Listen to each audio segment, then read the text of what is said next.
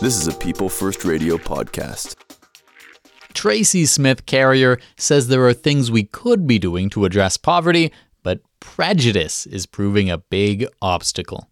I got in touch with the Royal Roads professor to try and learn what she feels are the myths that are stopping progress on poverty. My name is Tracy Smith Carrier.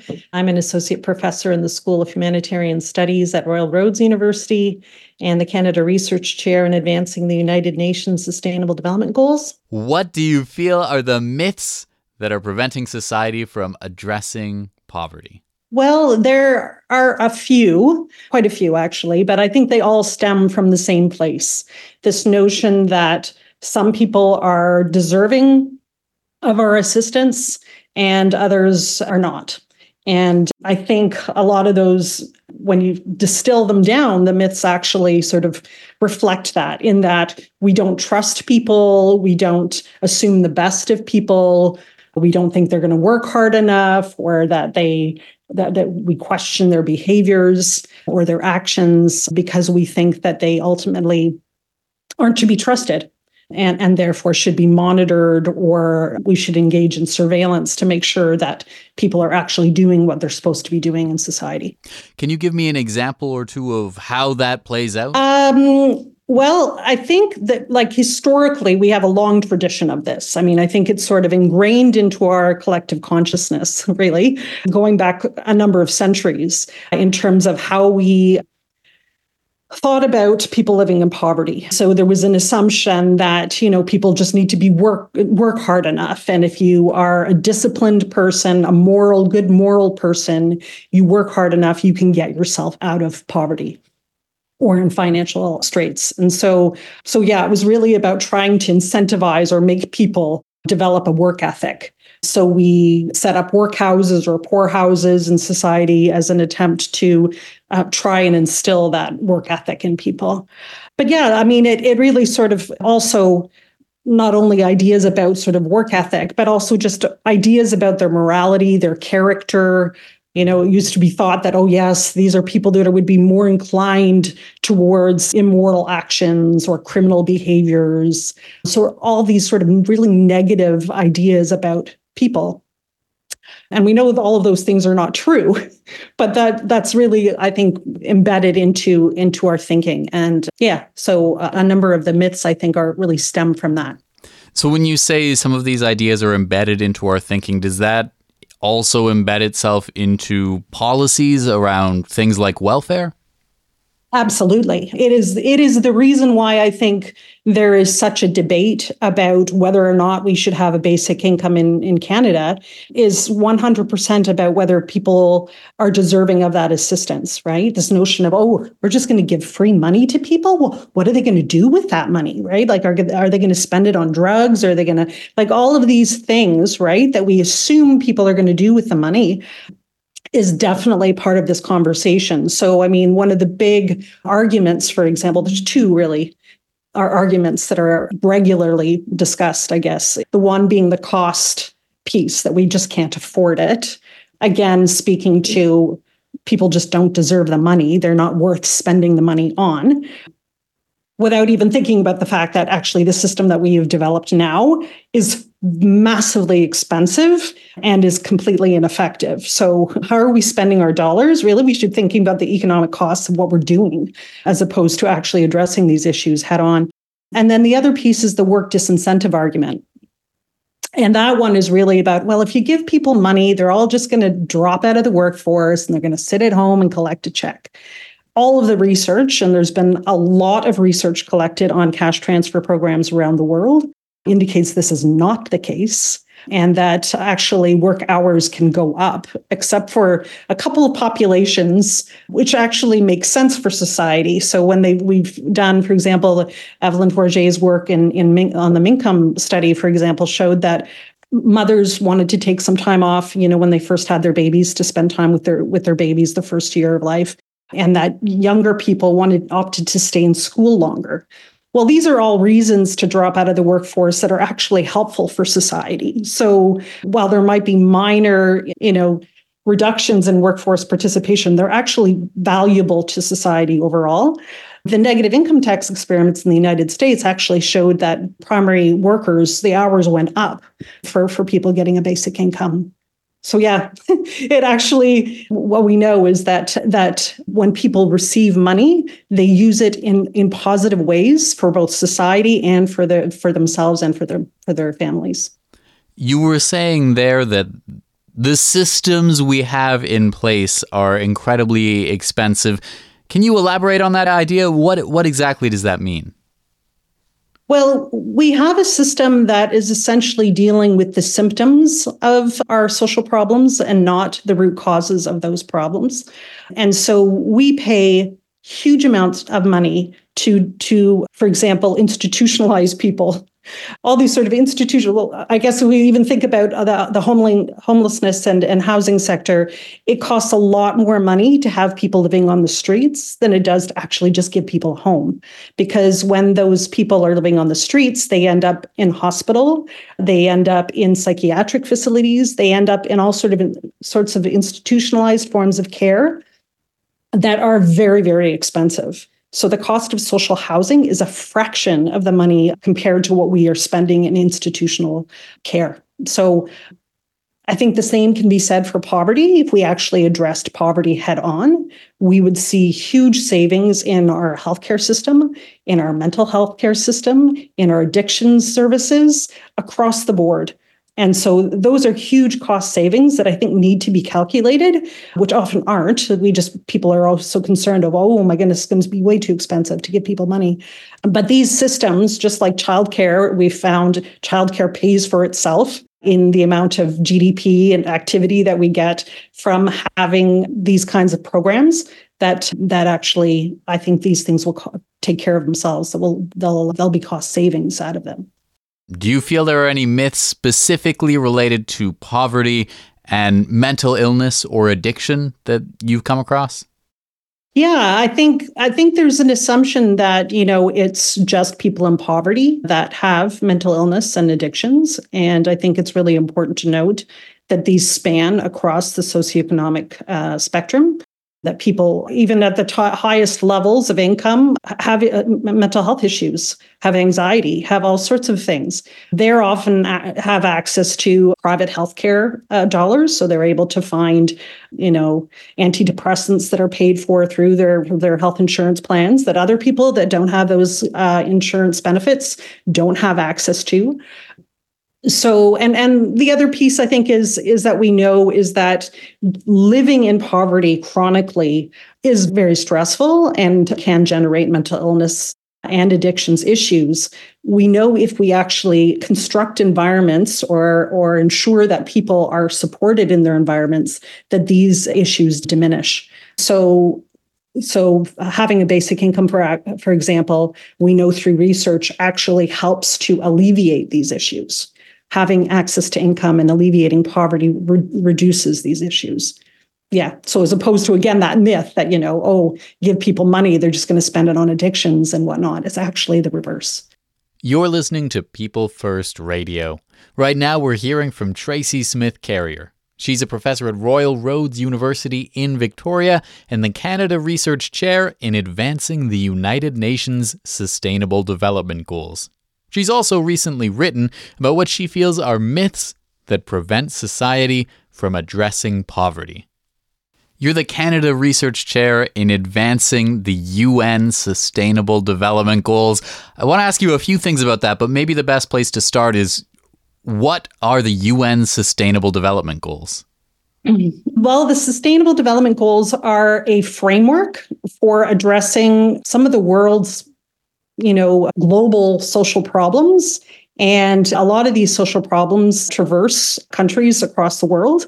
So things related to cli- the climate, climate change issues, things related to poverty and homelessness, these things again across the world, these are issues that are at play and a, and most of them are intersecting, right? Like poverty intersects with food insecurity and food inter- insecurity intersects with homelessness. Like they are intersecting issues that, that need to be addressed. So the framework is aspirational and that's I think one of the issues some people would like to actually see it that it be mandatory as opposed to a, a, vision statement, because I think in a lot of ways that has allowed political actors to be let off the hook for, for actually doing things that they signed up for with an aspirational statement like the UN Sustainable Development Goals. But it's a place for us to start. I mean, it is a place that all countries or member states of the UN have agreed upon to say we want to address these issues. So I think it's a good place for us to start. And it's a place, again, for us to be able to hold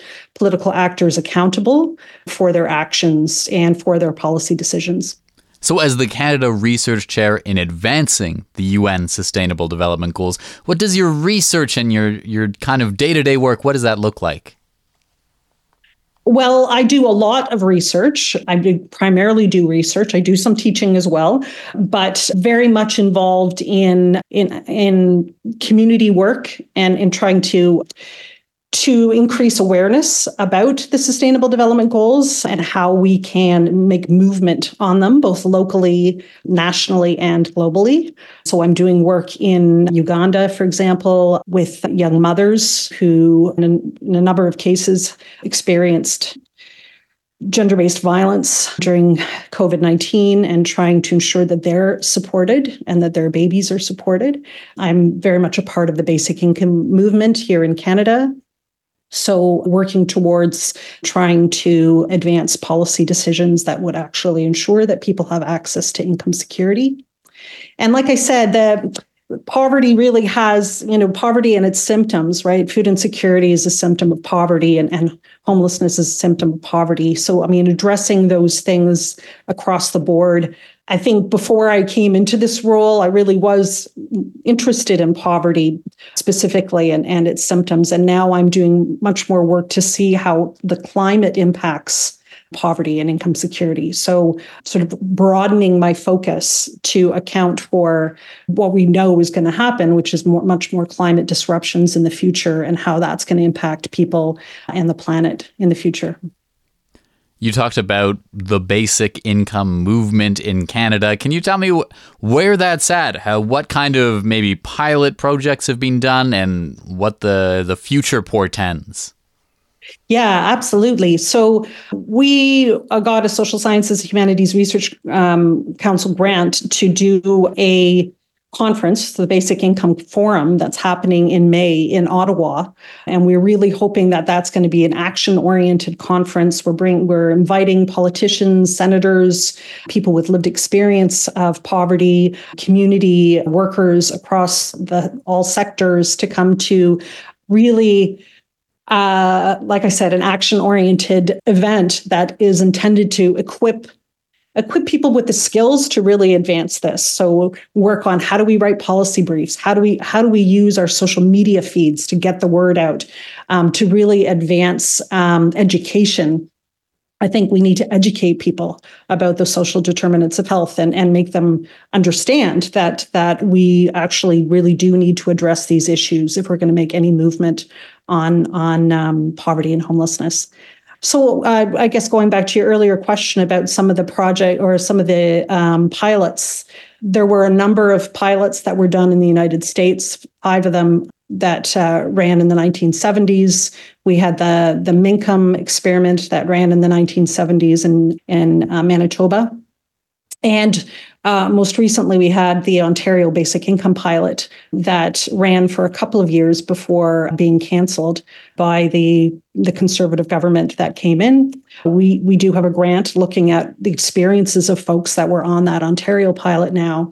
And, you know, from the emerging data, we're, we're seeing how devastating it is to actually provide people with secure, some, uh, you know, some security for a period of time and then, and then take it away from them.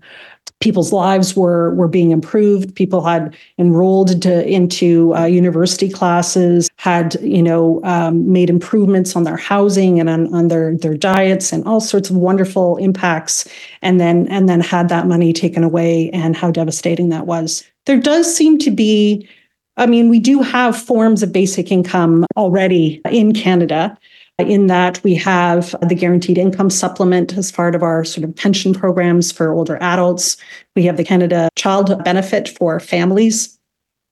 We have now said that we're going to provide a, a disability Canada disability benefit for people with disabilities. So we're we're sort of you know, incrementally moving towards, you know, including more of the population in in providing income security benefits. But we really just need to go across the board and make sure that everybody has access to them.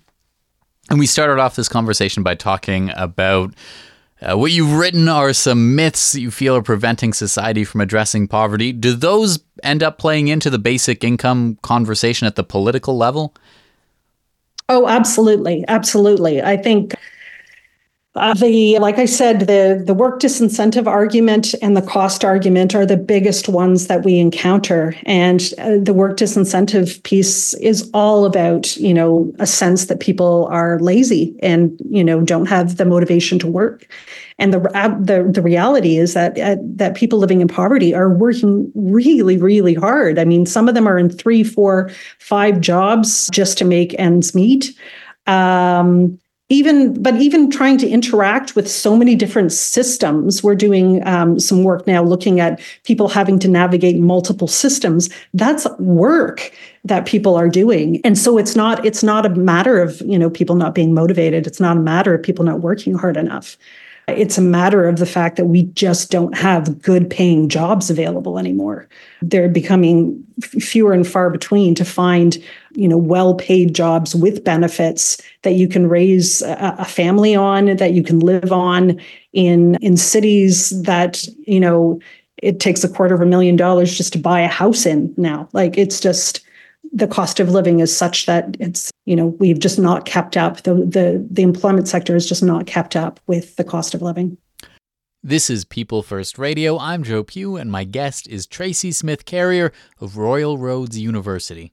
Our conversation was sparked by Carrier's recent writing on the subject of myths around poverty. I wish it just took a quarter of a million dollars to buy a home in a major city these days. Oh no, I mean, no, I mean, I was I was referring to an article I read in the, I think it was in the Vancouver Sun that was talking about the fact that somebody had a quarter of a million dollar annual income and was ah, not able. to I see, I see, I see. Home. Uh, so I was thinking, yeah, like if you if you're making an annual income of a quarter of a million dollars and you and you can't get into housing markets in Canada, there's there's an issue, right?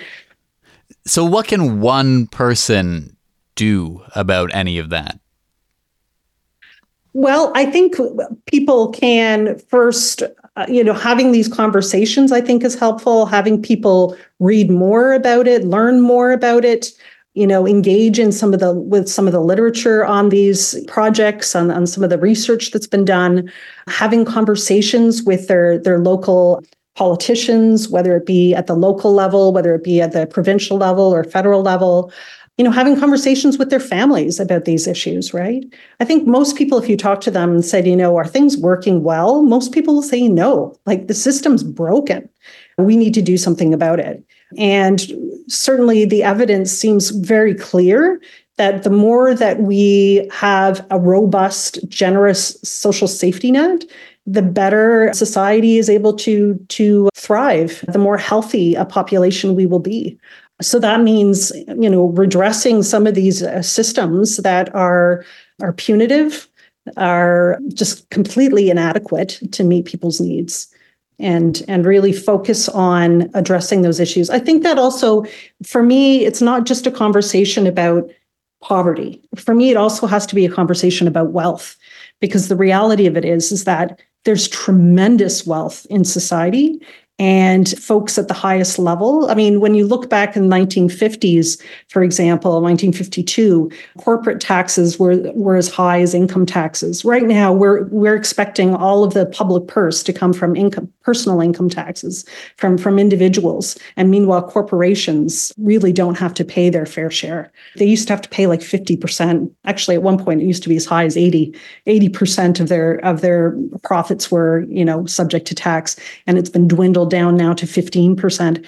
And then there's huge tax evasion, right? We know about these tax havens. We know about, you know, people that have been able to to get those tax loopholes. And that's a real problem. In fact, almost all of the, the tax expenditures that we have in our current tax system benefit people in the top 10% of the income distribution. We need to have a conversation about, about that because we are we are subsidizing through our public dollars a group of people who are super wealthy so yeah so for me it's not just about talking about conversations about poverty. It has to be conversations about how do we address wealth? Because the literature is also clear that when we have a lot of inequality in society it's deadly. And it's deadly not only for people at the bottom of the income distribution it also affects people that are in the middle and in the upper upper bounds of the distribution as well. What's it like maybe having to interact with those realities in a professional capacity every day. You know, I think I imagine most people hear about you know the Panama Papers and they think, "Wow, that sucks," and and ha- like you say, have maybe an awareness of a lot of what you're talking about, but then, you know, maybe just kind of go on with their day and manage. Yeah, I don't know what's what's the the effect of doing this every day professionally. Well, I'm I'm very passionate about it. So I think that I, you know, I, am inspired by a lot of, of the things that I'm reading and the research that, but also I find it really, really hard to. I mean, I mentioned that I'm reading through some of the stories of people that were on the Ontario pilot and when that got canceled and what that meant for people that, you know, couldn't couldn't give their you know uh, couldn't give gifts for Christmas for to their children or you know can't go out for a cup of coffee with a friend anymore. Like it's just I, I can find that really really hard. But I also believe that people are ultimately like uh, you know contrary to these myths we are people are pro-social. They are altruistic. People do care about each other. So i think drawing on that and you know even thinking about you know martin luther king and his you know i have a dream. I have a i have a dream you know think, dreaming and envisioning new a new way of of doing this as opposed to oh, it's all just doom and gloom and you know we're helpless. We can't do anything about this to say no we can we have done it historically. We've changed things, turned things around. We can impose taxes on wealthy people and and and then we'll have more money for for making sure that everybody, you know, has access to to health and prosperity. Is there anything else you'd like to bring to the conversation today? That that there are some you're going back to you know what are some of the the things that are happening right now in the movement? There are some really positive things that are happening. Newfoundland and labrador have recently announced plans to introduce basic income for people ages 60 to 64 receiving social assistance. Pei has um, developed uh, there's been a report about pei and maybe introducing a basic income there. There's certainly the Canada Disability Benefit is a form of basic income. I, I, think that there is certainly momentum on, on basic income. What we would like to see is a conversation with the federal government to say, get behind these these you know provincial uh, plans but also consider something that's going to actually particularly address the working age population because they seem to be the one that often are left out of these conversations. Again we like to think about those deserving populations you know older adults or people with children and but we need to ensure that everybody is included that nobody gets left behind. Tracy smith carrier thank you so much for taking the time to speak with me Thank you so much. Tracy Smith Carrier is the Canada Research Chair in Advancing the United Nations Sustainable Development Goals. She's also an associate professor in the School of Humanitarian Studies at Royal Roads University in Victoria. People First Radio, People First Media, and People First Stories are community media projects of Vancouver Island Mental Health Society and are produced in Nanaimo, British Columbia. The opinions expressed do not necessarily represent the views of Vancouver Island Mental Health Society or its broadcast, podcast, and social media partners.